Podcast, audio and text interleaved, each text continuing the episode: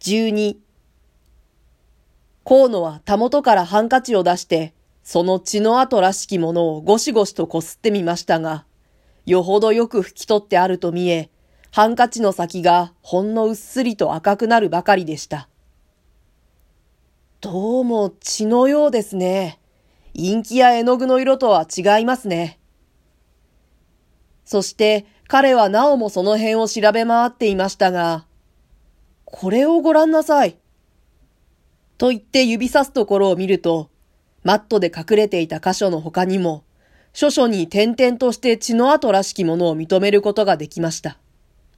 あるものは柱や壁の下部に、あるものは板張りの上に、よく拭き取ってあるためにほとんど見分けられぬほどになっていましたけれど、そう思ってみれば、なるほど非常にたくさんの結婚らしいものがあるのです。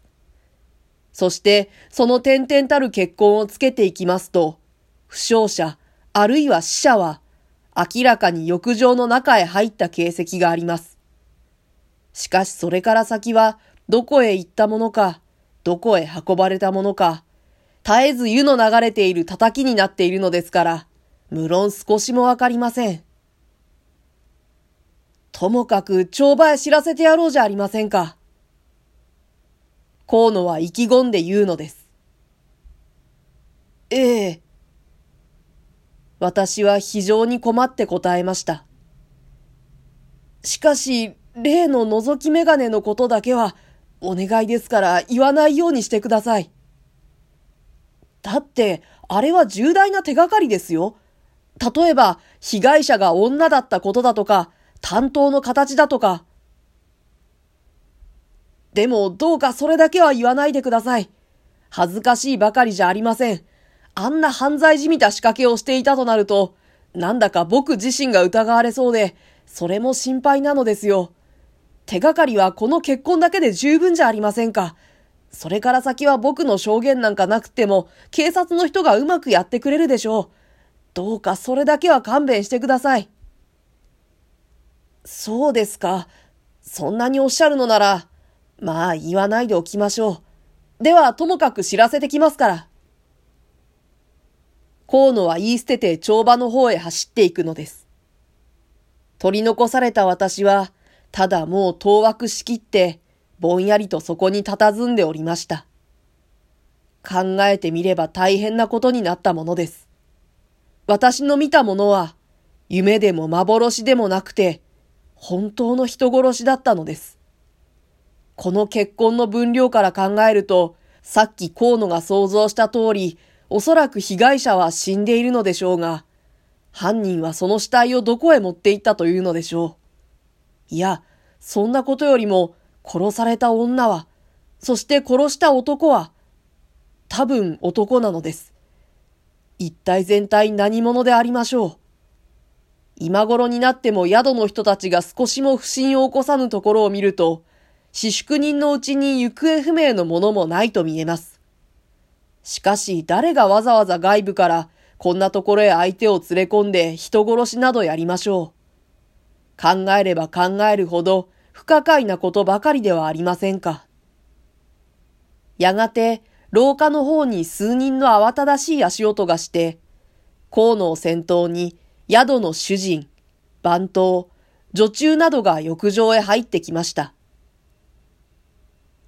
どうか騒がないようにしてください。人気家業ですからね。そうでもないことが世間の噂になったりしますと、商売に触りますからね。デブデブ太った小判亭の主人は、そこへ入るなり囁き声で言いました。そして結婚を見ると、なーに、これは何かの汁をこぼしたのですよ。人殺しなんてそんな馬鹿な。第一叫び声を聞いたものもなければ、うちのお客様に見えなくなった人もありませんからね。彼は強いて打ち消すように言いながら、しかし内心では十分おじけづいているらしく、今朝ここを掃除したのは誰だ？と、女中の方を振り返って聞きただすのでした。三蔵さんでございます。じゃあ三蔵をここへ呼んでおいで、静かにするんだよ。三蔵というのは、そこの風呂炊きをしている男でした。女中に伴われてきた様子を見ますと、日頃お人よしの少々抜けているという噂の彼は、まるで彼自身が人殺しの犯人ででもあるように、青くなっておずおずしているのです。お前はこれを気がつかなかったのか主人は怒鳴るように言いました。ええ、一向に。掃除はお前がしたんだろうええ。じゃあ気がつかぬはずはないじゃないか。きっとなんだろう。ここにあった敷物をのけてみなかったのだろう。そんな掃除のしようがあるかどうしてそう骨惜しみをするのだまあ、それはいいが、お前は昨べ、ここで何か変な物音でも聞かなかったかねずっとその滝場にいたんだろう。叫び声でもすれば聞こえたはずだ。ええ、別にこれといって、聞かないというのか？へえ。